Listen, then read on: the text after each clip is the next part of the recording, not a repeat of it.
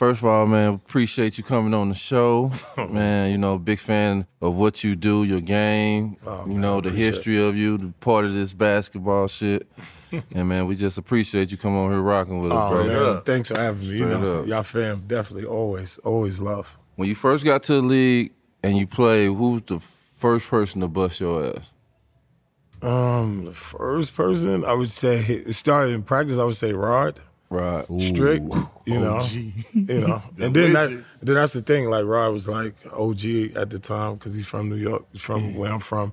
We have so many people in common, you know. Yeah. And then when you get there, it's like, you know, back then it was totally different from now because like when you got in there, you really had veterans, so it was like you really looked up to these people because they were so much older than you. Yeah. It's not like now where the starting point guard might be 21 and you're 19. Yeah. You done played against him in AAU. Like, I've never played against Rod in my life. You until, in that era. Yeah, until I got to really practice. Got to the level. Yeah, until I got to the NBA, so.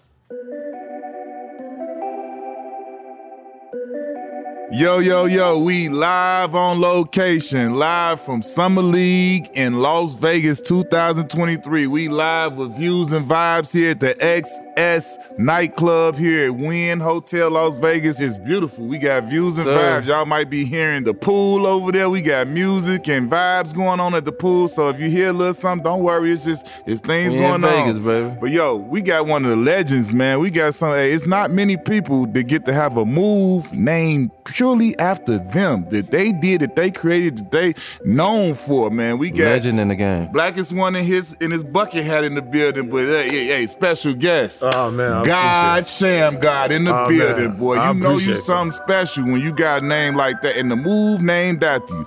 Y'all tune in, man. It's gonna be a good one. Appreciate it. Thanks for having me on Knuckleheads, man. It's all love.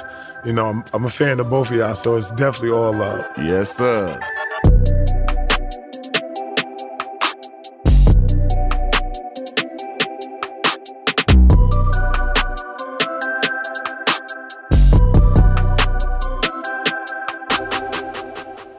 Crown Heights, Brooklyn. Yep.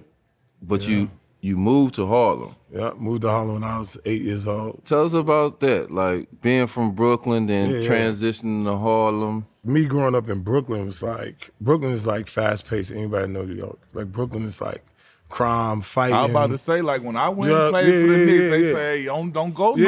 And Brooklyn dudes come through, you know what I'm saying? My understanding was Brooklyn dudes was grimy, might stick you up, might take some.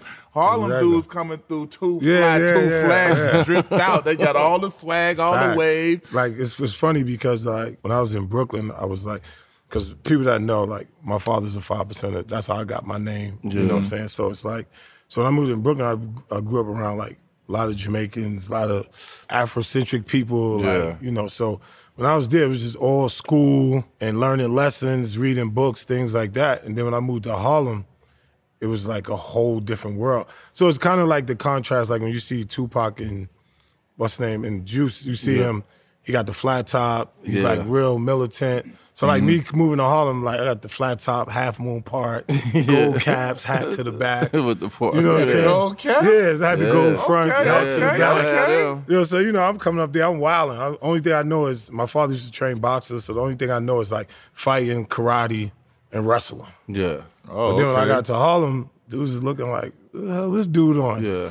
You know what I'm saying? I mean, like the first block I moved on, you know, we got friends later, but like got jumped like the first day I got there because I'm wilding. And then people from Brooklyn, the first thing they say, well, I'm from Brooklyn. I ain't having it. You know what I'm saying? So when I got to Harlem, it was more like, you can't be over with it. It was like Tupac after Juice. Yeah. Right. Okay. Like flat top off, jewelry, fly, you know. Yeah. So that's how Harlem was. So when I moved up there, it was like, and then I moved to a block where it was just straight basketball players like God Bless the Dead, Ali Mo, Black Widow. You know, Sean Arnold, the brothers. You know what I'm saying? Then, like, the first people I met was Mase and Cam, my boy Zig, and them. And this is before, like, they was playing nice and ball. I didn't even know how to play ball at that point. And so when you moved, you wasn't hooping. You got into the hoop because the block was on the hoop. Yeah, because the block was on hoop. You got legends on the block. And then Mase took me to see my first 55th game, Rucker Park. So you can pretty much attribute and say Mason Cam pretty much got you in the hoop. Yeah, like Mason Cam, my boy Sean. Like the crazy job, before I even went to my high school, I was going to go to their high school because of them. Like, they used to take me there every day to their high school. I'm like, oh, this is it. Like, I go to 55th.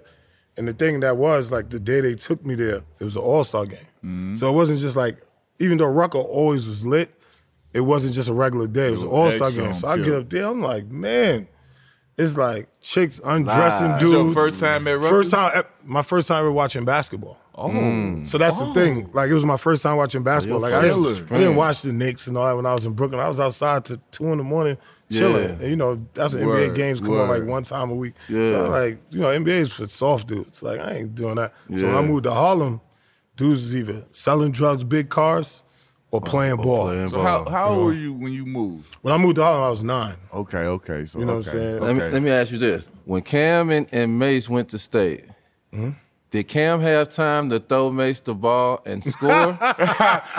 Or should Cam did what he did and just try to go make the shot?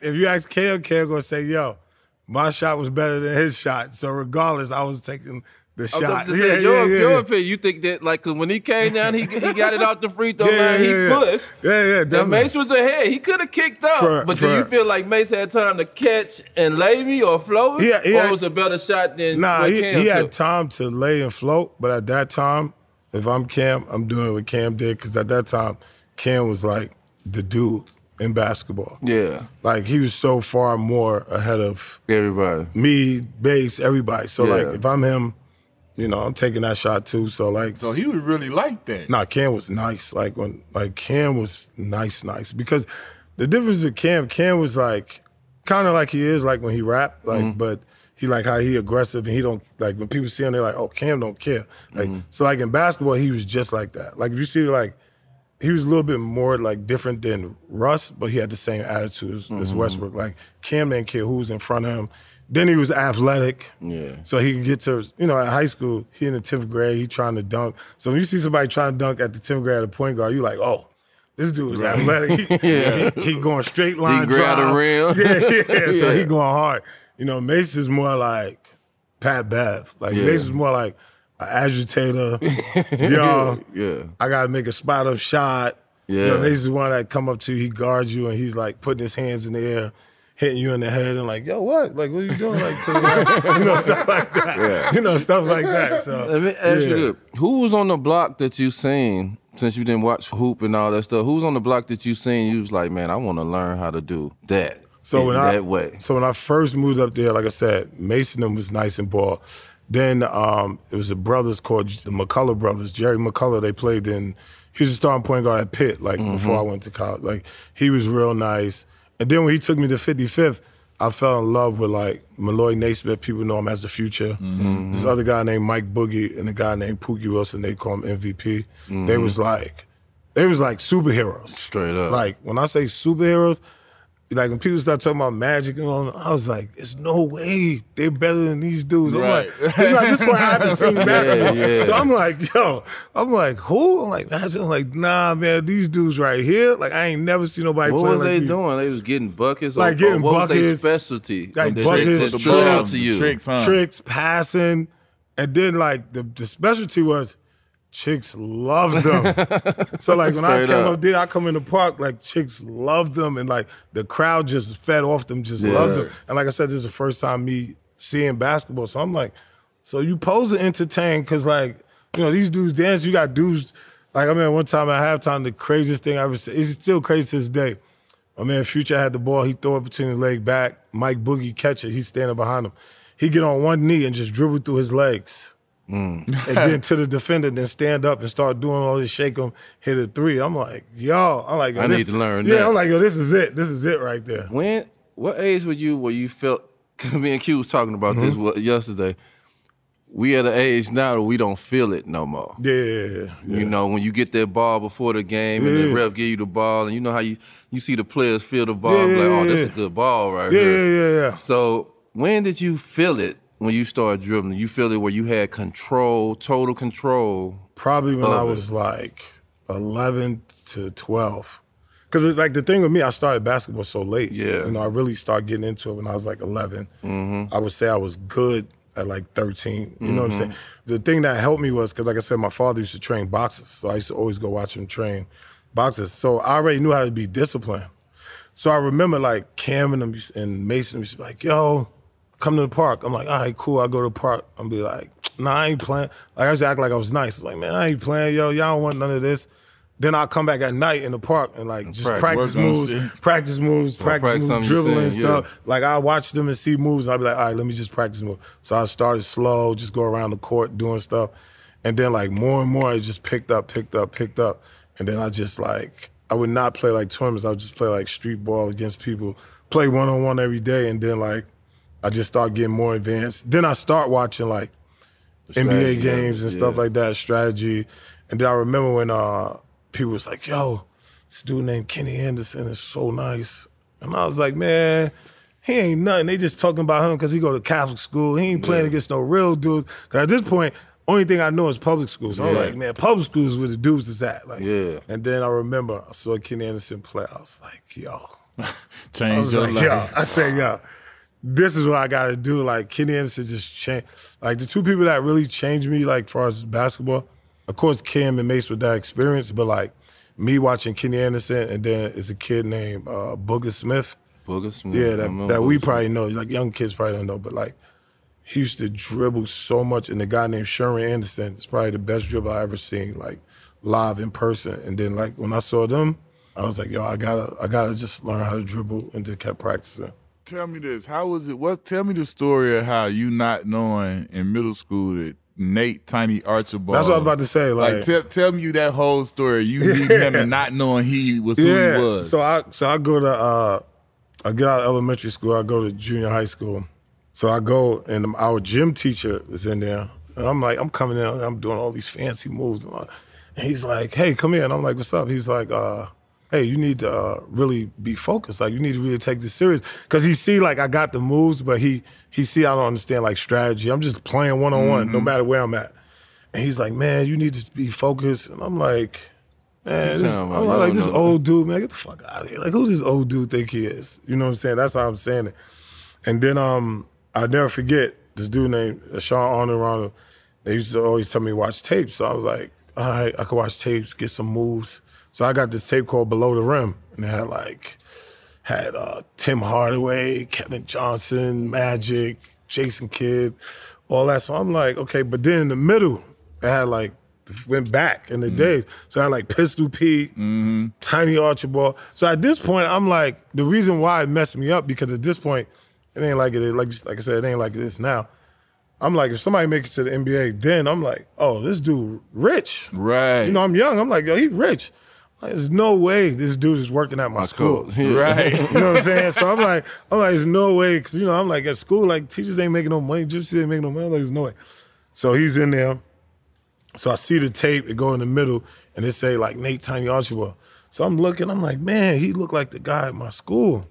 So I go to school for, like, a week. I'm not saying no. I'm just looking at him. I'm just looking at him. So then I'm doing stuff on purpose, like, so see if he say something. Like, I'm dribbling, just doing whatever.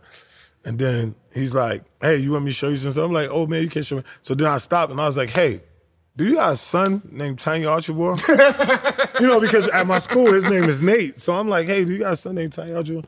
And he's like, no. And I'm like, man, I saw this tape. This guy looked just like you. And he was like, yeah, it's me. And I'm like, no way. I'm like, it's no way. I'm like, dude, come on, man, stop. I'm like, there's no way you're Tiny Archibald. And then other people was like, yeah, you didn't know he played with Celtics. I'm like, no way. I'm like, man, I thought like NBA people. You have another level. Like, what was that epiphany for you? Yeah, like, so it was just like a shock. And then like the good thing about it, it was like so humbling because I was like, yo, he rich. He ain't got time to be dealing with no kids like us, whatever. But he's just used to volunteer after school. Like, you know, I'm thinking he's just a gym teacher. He used to just come, like, help and do stuff for the school. And I'm like, man. And then after that, me and him was, like, inseparable. Like, he used to always, like, teach me stuff, talk to me about basketball and all that. And then that's when it, like, kind of clicked to be, like, serious about it. The Shammgod, the move. Like, when, you dribble, where, how. You dribble, they teach you to keep your dribble tight. Yeah, keep your dribble close to your body, keep it tight so people won't steal it. The move that you created that everybody does is a move that you throw the ball away from you. Yeah, so it's like, what happened is people don't understand, like, dribbling is like, it's not just to be like fancy and all that other stuff. So like, I got to a point where I like studied dribbling so much.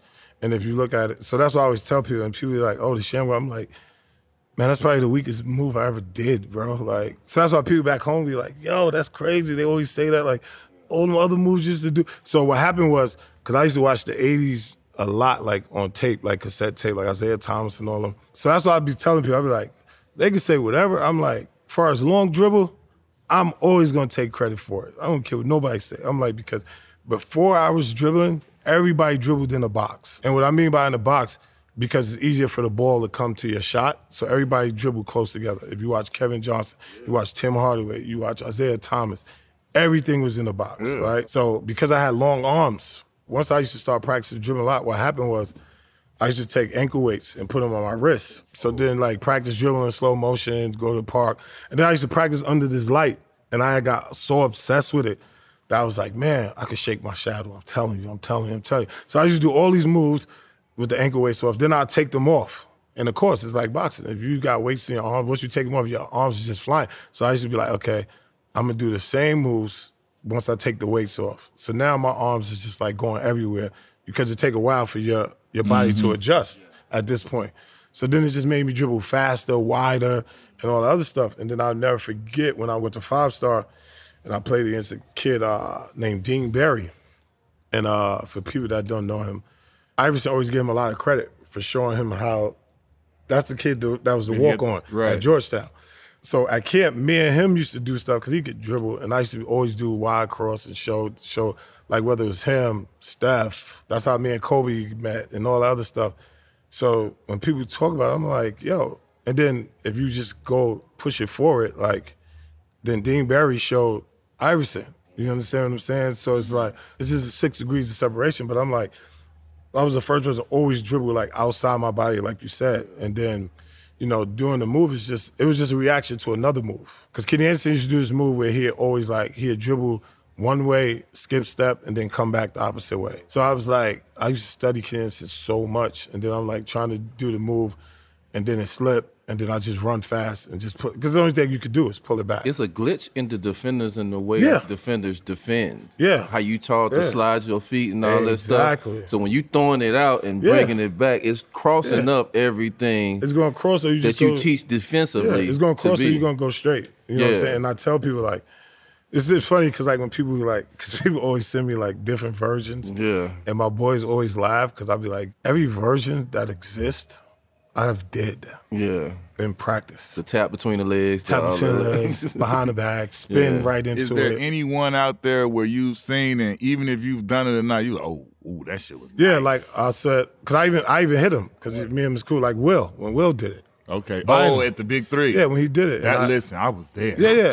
So me and Nate was on the sideline. Oh my Lord. Yeah. So when he did it, I always laughed. You know, that's the shot town. Homie. Yeah, no doubt. Cause he always, the funny thing, cause when I hit him and I was like, man, tough. He was like, man, you know, OG, you to me. I said, nah, bro, that's your move right there. That's Will Biden. Like, see me, I'm not really, cause one thing with me, and that's what I try to tell people, like, the reason why I became a name, because I could really dribble. I'm not a person that like just know how to do moves. Like I could really dribble. I study how to dribble. And then I give thanks to my pops, because if my name was John or Al, I don't know if people would call it DeJohn or Al. So like, tell me that, like, how is that? Because I look at you kind of like, come on, man, your name was like in high school, Shammgod Wells. Did you watch He Got Game and ever feel like Jesus? No.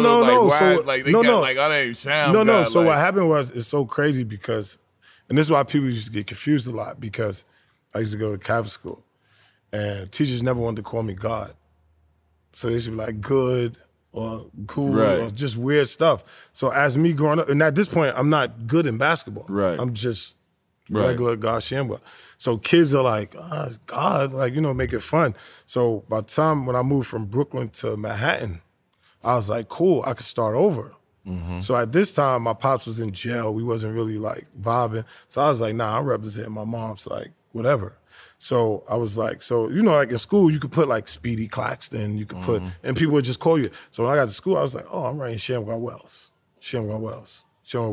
So then it got so big that then once I became good in ball, it was like Shammgod Wells. But then I used to tell people, I was like, when y'all look at my bio, like everybody in my family last name is Shammgod. Why would y'all make my first name is Shammgod? Because they never used no other name. They I'm the only one that used Wells. They never used no other name. Time out. I was today years old when I just found out that God Shammgod was really your real name. Yeah. And that Shammgod, I thought that at some point you changed your name from Shammgod Wells to God Shammgod. I was like, oh, I was about to ask you about that. No. Literally. Nah, so what happened was once I went to college, they was like, yo, you have to use your real name or you have to change it. And then I looked, I'm like, what? And at one time I was going to do it. I was like, all right, cool. Then they sent me the stuff, and they was like $600. And I was like, $600? Like, bro, I could get some Jordans. I could get this. I'm not spending $600 to change my name. That's dumb. So I was like, cool. Y'all just do whatever y'all want with the uniform, whatever. So then, of course, when they brought out my uniform, they put Shammgod on the back, and everybody's like, he's using his first name? And then it's like, God, Shammgod. Everybody's like, oh, my God, he's so arrogant. He changed his name, this and that. And I'm like, and I'm just laughing because I'm like, if you look at the bio, like, my brother's name is Prince Asiatic Shammgod. My sister's name is Shammgod. I'm like, why would y'all think my first name is Shammgod? You know what I'm saying? Like, why would y'all think I changed it? So it was more that. And then it's because, you know, like, Providence was Catholic school.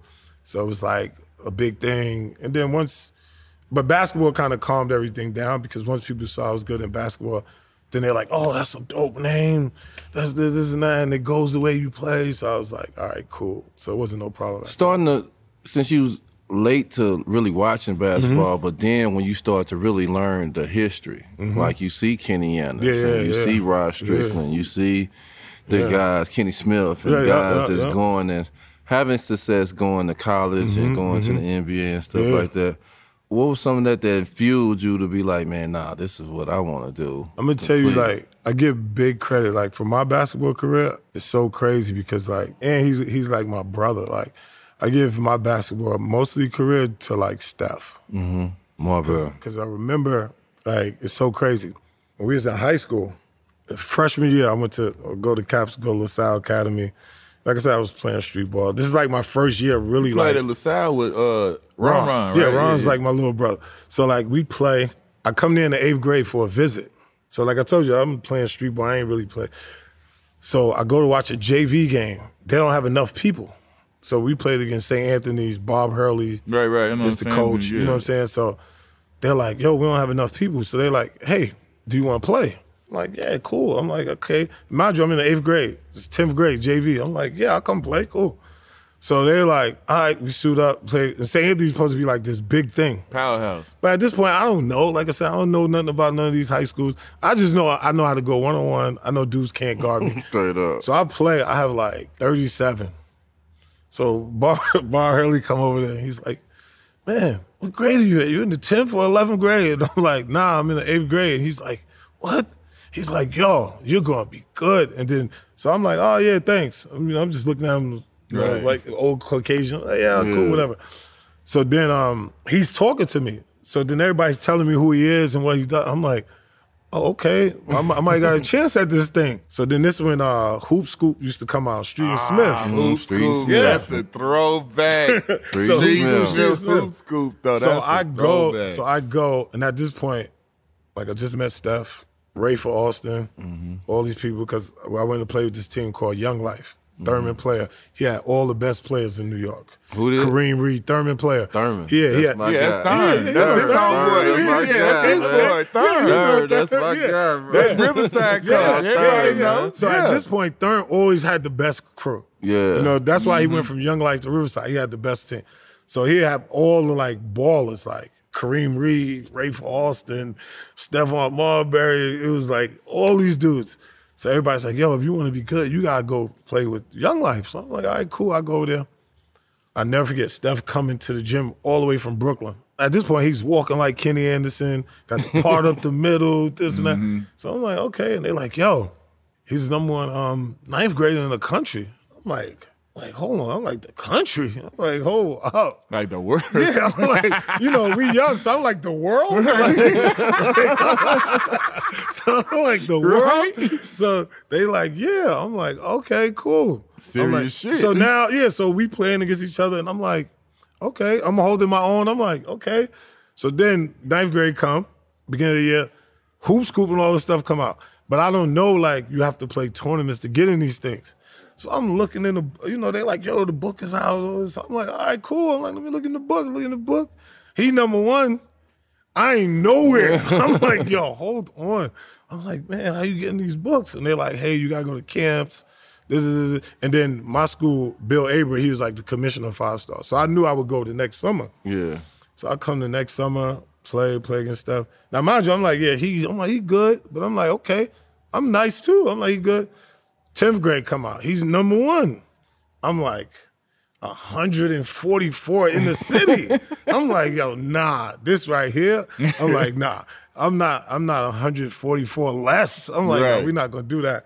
And then from that day forth, like, me and him started kicking it. I used to go to Brooklyn all the time with his family, work out, talk, back and forth. And then right after that, he was like, yo, I'm telling you just got to put in that work. This is not. From sophomore year on, I just shot up the charts. Like, dudes that was ahead of me, just knocking them off to the point where then I became number two in the city, like, the end of the junior year and stuff. Yeah. Used to be like, yo, I'm telling you.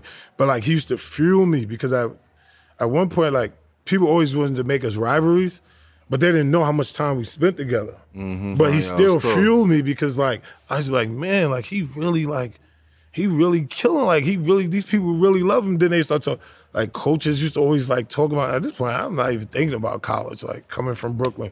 They could make it out of Brooklyn, he could. I'm talking about college. I'm like, I'm seeing dudes getting left, smoked, killed, everything. And then the block I moved to was, like, the number one block for, like, murders in the 90s. Mm. So I'm like, bro, like, if you do anything with this basketball, you good. But then just by me being around him and his family, because his whole family played basketball. Yeah. Like, nobody in my family played basketball. Yeah, so I used to be around, and God, you know, God bless, his pops used to always talk to me like, man, you're going to be good. I was like the extra brother. Yeah, the extra kid. Yeah, you know, no doubt. Yeah, you know how it is, yeah. So that kind of, like, pushed me, and then, like, so I always give him props off that because at that point, even I tell people today, Steph is probably the best point guard I've ever seen play up close. To me, I think he's the best New York point guard ever. Ever. But I'm saying Steph is probably the best point guard I've seen ever. Mm-hmm. Like, it's dudes that nice and did more, but I'm just talking about from every skill set. Yeah. Like dribbling, passing, shooting. And do everything. He never had any holes. And he had hops. Like, no, that's what I mean. He was like athletic, point guard. He really knew how to play the point. He could shoot. He's like, Steph is the first person I've seen shooting from half in high school. Straight jumper. Yeah. And I know he. No. Not know he. Straight jumper. Jump up in the air and land in the same spot. Yeah.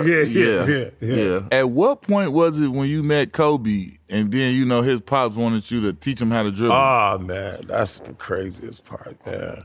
Junior year, I just became. So this, you still was in high school. Yeah, I just became McDonald's All-American. And, you know, at this point then, it was like nobody in the country ever had to, in the same position, play McDonald's All-American, you know, because me and Steph was the same year. Mm-hmm. So we both were point guards, so they usually take one from the state, one or the other.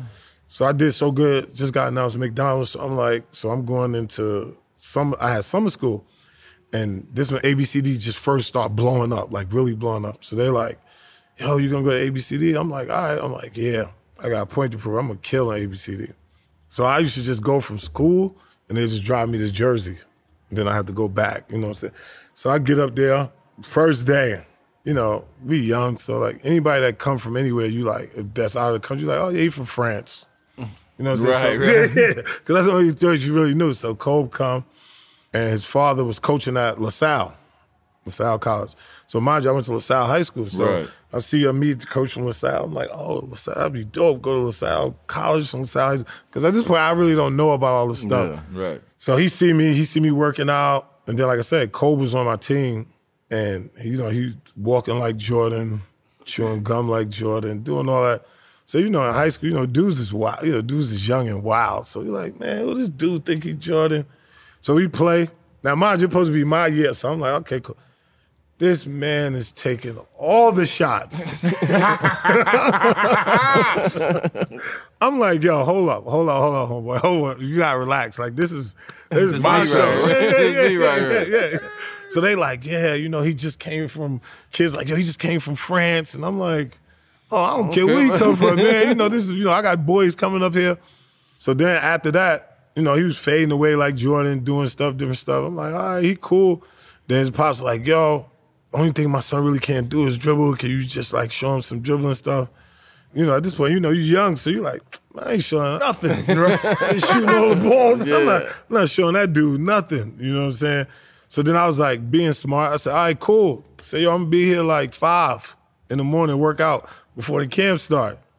Knowing I ain't coming at no 5. So I get in there like 6:30, because I used to always work out before the camp. I get in here in full-blown sweat already. Just so he's been there since He been like that. So then we just used to just do stuff like every morning, just work out, showing wide crossovers. Because I used to be like, yo, you could cover so much space, like instead of dribbling close. And then after that, man, that right there just grew into 25-year friendship to Tommy Demise, where like a month, 6 months before that, like I was working on his daughter. Mm-hmm. You know, he called me to work his daughter out. So man, like, that's dope. You know what I'm saying? So it was like I worked his daughter out.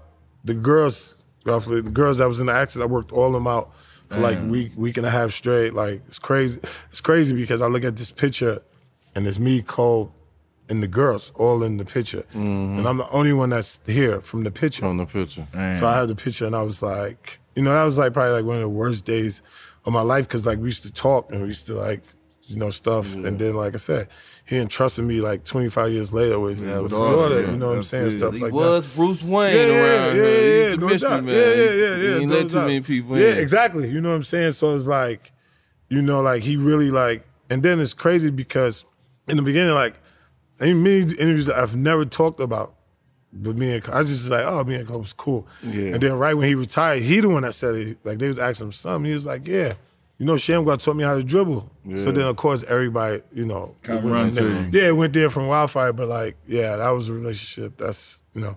When you got your first college letter, what was it? Who was it, and how did you feel about it? My first college letter was James Madison. Yeah, it was James Madison, and I thought I made it. It's so crazy because James Madison, because I'm just built on loyalty, like you know what I'm saying? So James Madison, like even before I like really got good, All-American on, they always was on me. So like even on my visit list, they was like at the top of my visit list. I was like, yeah, I'm gonna come see what y'all got. They had Lefty Giselle was the coach. He had just got out of the stuff with like Len Bias and them, and then he became the coach down there. And I remember I went there and they had like a pep rally. I went to this pep rally. It was like, Shammgod. This is how crazy I ain't know nothing about boy. I was like, shit. I called my car. I was like, yo, I'm signing with James Madison. I don't care. I'm going here. He was like, yo, you're at McDonald's. There's no way you could go there. He was like, because they're going to think it's no way you can go there. Exactly. And I was like, nah, I love it down here. You don't think that they gave you half the school money, man. I was like, I love it down here. Tell me, how was your experience at the actual McDonald's game? Because you had a legendary class, like you know what I'm saying, like ballers. Like, I always tell KG, people, like it's always gonna be top two to me, probably one. I'm always gonna say that, like, bro, the McDonald's All-American class was so crazy because I had a sick ass class, and it's so crazy because even like all these years later, like we're all still close. But we talked about in the McDonald's that we would stay cool, you know what I'm saying? And people don't understand, like even in the McDonald's game. When we got there, we sitting there and I'm telling him, I'm like, hey, I'm going to get my ears pierced. We was in St. Louis. Yeah. I was like, yo, we're going to go to the mall. I'm going to get my ears pierced. They was like, all right, we coming. So if you watch the McDonald's All-American game, we all got Band-Aids on the ears because you couldn't take them off. And like, that was like the first time like we like everybody like really bonded and just kicked it.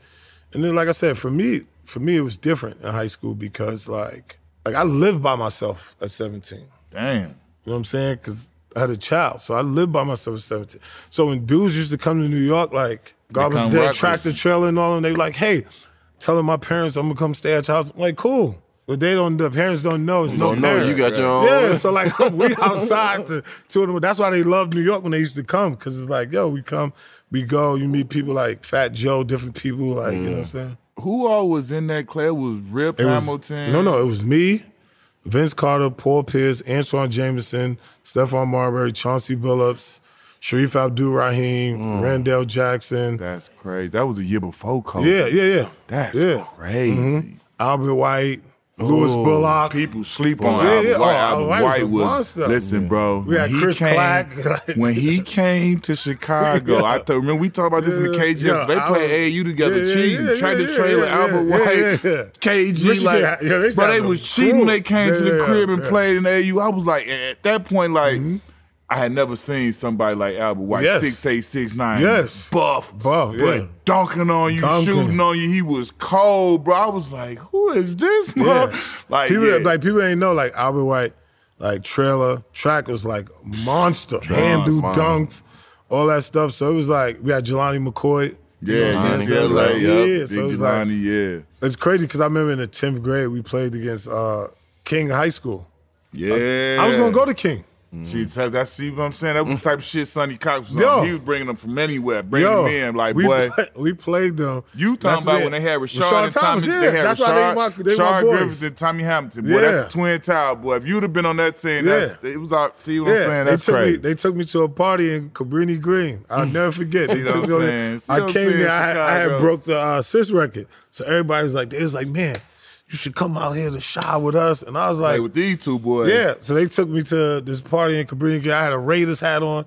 They like, yo, you got to take the hat off. You got to take the hat off around here. They don't do all that. So I was like, what? Because, at that point, we don't know about vice lords and all that. So I'm like, what are you talking about? Gangs and all that. Like, yo, you can't have a hat on, bro. You got to take the hat off. I'm like, cool. And then the funny thing, I was about to go there. The week I was putting transfer papers, that's when they got in trouble. They got caught up. All the stuff on TV. Got caught up. Yeah. I would have never ended at LaSalle. I would have been right in Chicago because I was on my way. And they was like, that's wild. They was like, yo. They was like, then. And they had these people on there. They was like, I was like, nah, I'm glad I wasn't over there. Why Providence? Could it have been anybody else that almost got you? Yeah. Than Providence? Syracuse and Georgia Tech.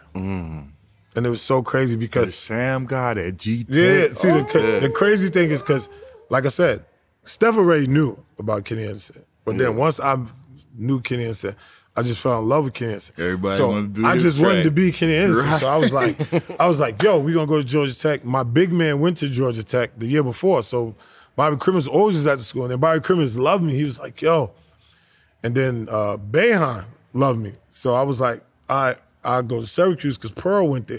Pearl Washington. Pearl was like the god of basketball. So I'm like, all right. But then the only thing that happened, that's why I was so crazy, because Bobby was like, yo, the same two schools was recruiting Steph since 7th grade. Like years with him putting in work. So I went to Georgia Tech, talked to Bobby Cremins. He like, yeah, we want you, but we still gonna recruit Steph. He was like, we still waiting on Steph, but we'll take you. And I was like... Yeah, that's that bullshit. I can't do that. Nah. But see, everybody thought it would be fine because me and Steph played AAU together with Gauchos. So they was like, yo, y'all play together now. And I was like, yeah, but college is a little different than AAU, brother. You know what I'm saying? So then Boeheim, I'll never forget. And I used to always ask Steph, like, hey, where you going? And Steph always kept it tight. Now it's cool. So I go to Syracuse, talk to Boeheim. I'm like, yo, I'm ready to sign. He like, yeah, but, we got to wait for Steph to see what Steph doing. So I'm like, all right, bro, cool. Providence always recruited me. And then my high school coach, he went to Providence as assistant coach. So he was like, yo, just come. And at that point, I'm like, yo, wherever I'm playing 40 minutes, that's where I'm going. I ain't got time to be worrying about anything else. Trying to play. So I said, called Boeheim. I'm like, hey, you sure? You sure you waiting? Because I knew in my heart, I'm like, yo, Steph's going to Georgia Tech. Yeah. I'm like, I know he's going to Georgia Tech. Yeah. There's no way Bobby Cremins is letting him get away. So he's like, yeah, we going to wait. I was like, all right, cool, bro. Missed his blessing. The day I signed with Providence, and I knew he did this on purpose. The day I signed with Providence, 2 days later, he signed with Georgia Tech. Boeheim was hot. He called me. I was like, nah, we good. And I'll never forget. the first Big East game we played them, I had 18 and 12. I just kept looking at one side. Like, yo, man, I told you. So, but it would have been dope if I went there because that's the year they went to the championship. Right. Mm-hmm. And I was like, bro, I would have turned the dome out. Coach Boeheim blocked his blessing. Yeah, y'all. Damn. Because the thing with Boeheim is, Boeheim lets you just rock. Right. Yeah. So the dome, yo. And 2-3 zone. Yes. Yes. You just, and I had the crazy bigs, you know, John Wallace, all of them. So we was, it was rocking. So, you know, but, you know, everything happened like it's supposed to happen, but it was just like, the dome? How was that run in the NCAAs to the Elite Eight? Like, how was that for you? Like, this, like, top-level, big-time basketball, NCAA tournament. NCAA, for me, was like a gift and a curse at the same time. But you put the move down. The reason why I say it's a gift and a curse because, like, up until NCAA, yeah, like, I was killing, doing work. But it was work, like, reasonable work. So it was like, I was like, okay, cool. I'm going to be here 4 years, go to the NBA, this and that. When I hit the tournament, I just went so crazy from day one of the tournament. Now I'm like, hold on, I'm out of here. Right. I'm not thinking about this. You know what I'm saying? I'm like, man. I'm in the tournament. I'm like, I'm cooking these dudes. I'm like, these dudes ain't tough. Like, these dudes is like, because this is the first time. Like, because my freshman year, we missed the tournament by one game. So my sophomore year, we in the tournament. And I'm like, now I'm getting to play against people around the country, outside the Big East. Yeah. So I'm looking at these people like, man, these dudes in these conferences killing. These dudes, these dudes is weak. I'm like, man, I could have went here my freshman year and just been up out of here. And then we play Arizona, and I'll never forget. Billy and was like, yeah, we just beat Kansas. And that's when it was Jacques Vaughn. Jacques Vaughn's like #1 point guard in college. Mm-hmm. He was like, yeah, we not really worrying about that. So then they getting on stage, we coming on stage. And they was like, yeah, what you think about Arizona and all that? I was like, listen, man, can't nobody in the tournament stop me, man. I'm not worrying about what they talking about, man. I'm like, these dudes can't guard me. And it's like, yo, you know, Bibby, this person. I said, listen, man, none of these dudes could guard me, man. And we played them, and they had Michael Dickinson on me. Mm-hmm, high socks. Yeah, Michael Dickinson, because he was strong. So they was like, yo, you guard him. Man, I was tearing him up, bro. It was like... So then they bring in, and that's my guy right now, JT. They bring in JT because they was like, oh, he's like their defensive person. Like the first 4 minutes, he had like 4 fouls. I tapped him on the butt. I was like, yeah, go sit back down, baby. Sit back down. And then and then I remember did the move. I was about to say, how was that? Yeah, like, so, what was the like? We didn't have social media, but what was your version of going viral back then? So the crazy joint is before I even did the move. I was attempted to do it in the first half of the game, but it was just the wrong angle. Because I always had perfect angles where I could do it from, where it make it look like it's supposed to look. Yeah, you know what I'm saying? Because if you see it now, people always do it like top of the key, stuff like that. But there's no space for the defender to really run. Yeah. And there's no space for you to really get away. So I used to always be like, bring it to the sideline, be like, tell the man out the post, I'd be like, hey, move.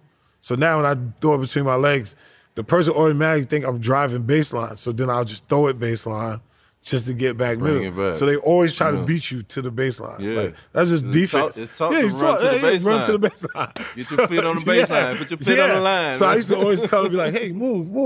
And then I'll just throw it fast and pull it back. And then I remember I was at the free throw line, and we was like, this is the free throw. Michael Dickinson is right here. And he's like, man. Like, man, what you do, man? I was like, man, don't talk to me, man. Like, you know, we was on our New York stuff. I'm like, man, don't talk to me, man. Don't talk to me.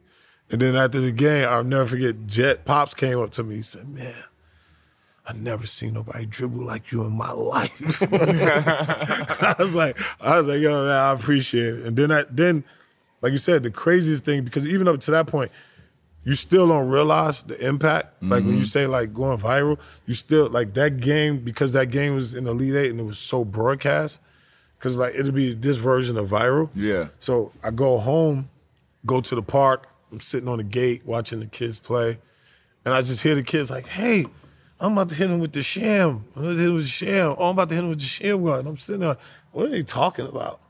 And then they just keep doing it. And like I said, it was like a gift and a curse, because then I was like, yo, I'm out. I don't care. I'm out of here. But when I say I'm out, I'm not mentally ready to be out. Yeah, ability-wise, yeah. But then you have to be strategic so you can go to the right spot, go to the right things, and then it can be different. You know what I'm saying? Yeah, I was blessed, got drafted to the Wizards, stuff like that, but I'm getting drafted. You got Rod Strickland in the best careers of his life. Right. You know what I'm saying? Because then when you fast forward it, if you look at it, the next year, Mike Bibby was the second pick. We just destroyed that. So we'd have came back the top two guards. Yeah. You know what I'm saying? So if you're the top two guards, no matter if he went before me or I went before him, the top two guards, you're still top six. Yeah, that's in any draft. That's the top two point guards. So then you go into a team where it's like, you're gonna get the ball, it's your show. Where it's like, hey, yo, do your thing. Yeah, it's not like, well, you being fancy or you being this. And then I missed the cut on where fancy and dribbling became the cool shit. Yeah, became the cool thing. Tell me this, when was the first time where you really like, outside of the kids' part, where you saw like, because that shit took off, I feel like it took off quicker overseas before it got here. Like, when was the first time that you saw like, this shit is really like, for life, this is like what it's going to be now. When I knew it's because it's kind of like when you hear like when you see like 50 Cent, and 50 Cent always say like, In the Club is not my best song. Right. But everybody want to hear In the Club. So it's like a gift and a curse. So I never forget, we went to, that's when L.A. had Summer League. And you know, agents used to put their team. Long Beach. Yeah, Long Beach. So they had all these teams. And you know, agents would put teams and stuff. And I never forget, I go there, I'm playing. The free agent team. Yeah, but I'm playing, I'm playing this summer with the Wizards. So we come in there, I'm a rookie, I'm playing. Every time I touch the ball, I couldn't do nothing.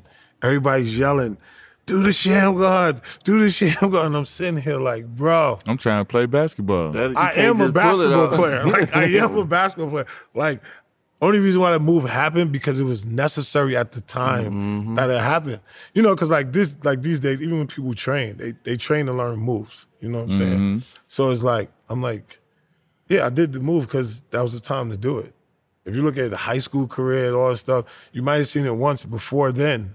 You know what I'm saying? Even if you see it in the NCAA, you didn't see it the whole year in the NCAA and you saw it at that time. I remember the summer I learned it. Like after all summer. Tell me this though, like it's like how does that feel? Like, you know, it's very, very few people that have be, you know, a move is a tribute, like, you know, Smitty, got the little Smitty move, but no, like, it's not a lot of people that say, you know, you could say, hey, this one move is because of this one person. And they can point straight to you and say, like, how do that feel to have, like, in basketball, I created something, and it's, everybody knows that I did. Like, that's something that's not, nobody, a lot of people can't say I did that, or I do that. Like you said, it's like, it's a humbling experience because it's like any job that you have, basketball, any job, you always want to make something better than how you found it. You know what I'm saying?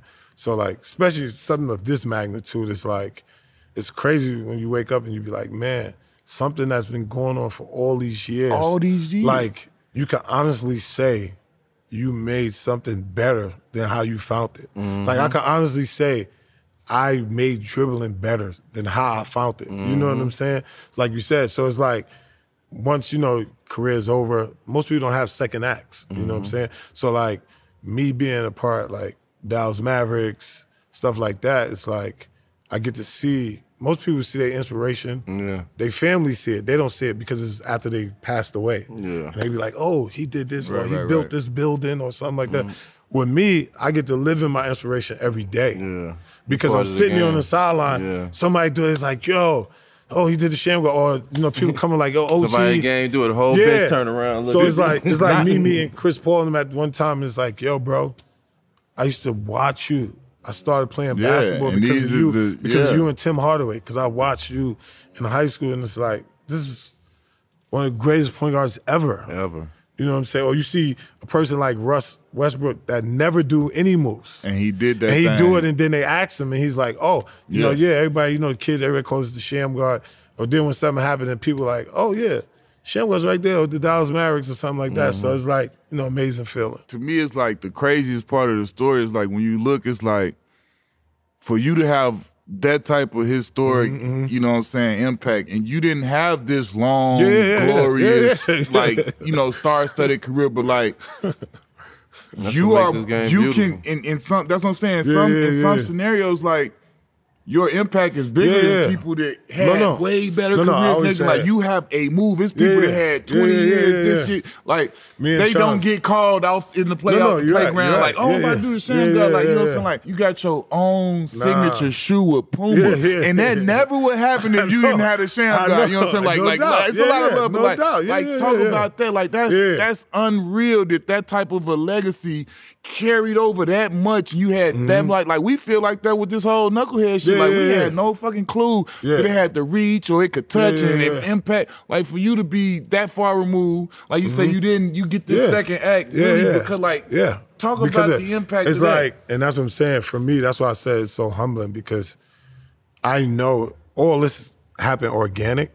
So I know this is from God, because it happened organic. You know what I'm saying? It's not nothing that's forced, or it's not nothing. Like, you know, it's funny that you said, because I always laugh, because my friends always be like, man, you had two sneakers with Puma that's so loud, and they named Shammgod. And I laugh, because I'll be like, man, because we always talk about, like, me playing 2 years, but only really playing 20 games or get hurt, whatever, go overseas.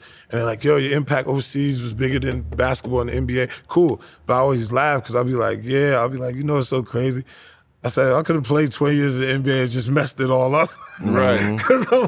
Because like you said, I could have played 10 years, and it's people that play 10 and never had a sneaker. Never had a sneaker. And I'm like, this is past. People don't even know who they is. Yeah, I'm like, this is past basketball. About people that really got to it. No, exactly. Yeah. Didn't get a sneaker.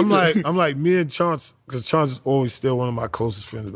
Like, we talk about it all the time, because, like, we could walk down the street. Like, it was like a couple of years ago in Summer League, we walked down the street, kids walk by, you know, kids stop. You know, and it's me, Chance, kids walk by and they stop and they like, isn't that Shammgod or whatever? And they turn around, hey, can I get a picture, autograph? I'm like, yeah. So we walk off, and Charles like, yo, that's crazy. Like, yo, they love you out here. And Charles Hall of Fame, this is that. And they're like, yo, is that Shammgod right there? So we always laugh, and it's like, and when people are like, man, you're so humble about it. I'm like, yeah, because I couldn't have did this, like, myself. You know, even if I wrote it out on a piece of paper and said, this is how I wanted to go, it could never look like this. Yeah. You know what I'm saying? And like you said, to have that type of impact, I really feel like responsibility for it. So that's why I am, like, when I train people or when I talk to people about basketball and careers, I'm like, I feel responsible, like, to be a good role model, to be a good mentor, to, like, you know, help knowledge and push it forward. You know what I'm saying? Because, like you said, people in real time didn't really get to see it. In our era, people, I think that's why I stuck so much, because in our era, you know, if you heard about somebody, it was word of mouth. So you really knew this person was that dude, because people was telling you. You know what I'm saying? Yeah, people was showing their emotions like, nah, he nice, bro. Gonna argue about him. It ain't no watching no clips and nobody missing no shots. And they're like, nah, bro, he's serious. You know what I'm saying? You're a master at art of dribbling. Now you in the new generation, and y'all just... Last year, y'all traded for one of the best dribblers ever to be in the game. To have him on your team and to see him now live in person. And he's, you know, y'all spar. He's an East. Like, what type of shit is that going on? What type of how is that? Like, how is the mental conversation of that? Like, when y'all see each other, it's all smiles. And it's all smiles, because I know his pops forever, so I knew him kind of, like, young. And we just really, like, especially when we got him, just really talk about, like, he always asked me questions about, like, back in the days and stuff like that. You know, it's funny, because, like, when he first came, I'm like, oh, yeah, cool, now we got the second best dribbler in the NBA, you know what I'm saying, stuff like that. So, you know, we would play horse and do dribble stuff, and I'd be like, yo, I still got it. Like, we do stuff back and forth. Yeah. It's just amazing to see the things that he can do. Because, like, he's one another person. Like, I was talking about Steph earlier, like, he's one of the people that got it all. It ain't just ball handling. No, he's special. Like, he got all layups, you know, shots, everything. And he's just a great person, a great player. And, you know, he's always trying to teach the young guys on the team. And like I said, he asks questions about, like, back in the day growing up, about how basketball was. And he's just got that soul. I just hate how misunderstood he is, and the confusion that surrounds him, because, like, we met him, we know him from a young boy when he first came in. He was our agent, Jeff Westland. Like, bro, the ability he possesses and his ability, like, bro, his game is second to none, bro. Like, he is unfreaking real. And I just want to see him be able to go out there and play without all of the BS. Yeah, no distractions. Yeah, yeah. Just put on, because, like, bro, you are too special and you got too much to give to the game to not be out there for some foolishness. For whatever, I don't care whatever it is. I just miss what we just see you playing and ain't no BS in it. Because like when we watch, I don't care who you are. Yeah. If you like basketball, when you watch that kid play basketball, boy, it moves you. That boy is cold. And that's why, I don't care who you are. That's why they're going to see this year, like, stuff like that, because like you said, Kai's special, like so special. Inside, outside, not just on the basketball court, as a person. As a person, as a person, he's special, you know what I'm saying? That's why when people say stuff, I'm like, bro, do you know him? Like, you don't know him. Man, if you don't know him, I don't even want to hear him. You know first time. Yeah, you know what I'm saying? And like, you know, like we in the basketball community, we know how that is. You know what I'm saying? You and four other players, if you had to choose that you play with or you wanted to play with, in the Rucker, who will be your other four? Oh, man. It'll be Future. Okay. Master Rob. Dancing Doogie. Lloyd Daniels. People sleep on Lloyd Daniels, boy. And Terminator. Robin Terminator, yeah. So those are the superheroes. Yeah. Those are Avengers right there. Word, word. And you grew up on the block with Ali Moe. Ali Moe. Oh, Black Widow. That's one of my favorite N1 ever. Street ball. When I got drafted, this album bunches, when I got drafted to the Wizards, I was like, yo, is somebody on my block right now that's at 6'7" that could do everything I do right now? Yeah. You know what I'm saying? That boy was cold. And that's why I was so like hurt, because like people really never. Like in this era, they would be able to see him if he grew up in this era, man, but in that era, it's like he was so special. When I say special, bro, he was like that when I first met him. When I didn't know how to play, he was first special. When I watched that tape and I seen him, dark skinned dude like me, was so skilled, tall and drilled, and I fell in love with him. His whole family was nice. Straight up, Evans' whole family was nice. And shout out to Ali Moe, man. Yeah, this was real, man. I appreciate y'all definitely, man. You know that love, definitely got a move named after people. God Shammgod, not Shammgod. I was today years old when I learned that. Yeah. Chris Bernard back there feeling New York love. He was weak, though. He wasn't in this crowd. You know what I'm saying? He think he was bopping. You know what I'm saying? Nah, definitely. I appreciate y'all, man. Definitely. Knuckleheads, definitely the show. You know, definitely be on. Every time I watch y'all, y'all always do great interviews. So it's all love. Definitely. Oh, man, appreciate it, bro. I want to thank y'all for your continued support of the Knuckleheads Podcast. Be sure to give us 2 taps by writing a review and rating 5 stars wherever you get your podcast. And make sure to hit that subscribe button so you don't miss an episode. You can also watch all the episodes on the Players Tribune YouTube page. Follow us on social media at Knuckleheads Podcast. And join our Knuckleheads Facebook group for exclusive content. Thanks again to all of our guests and fans. This wouldn't be possible without y'all.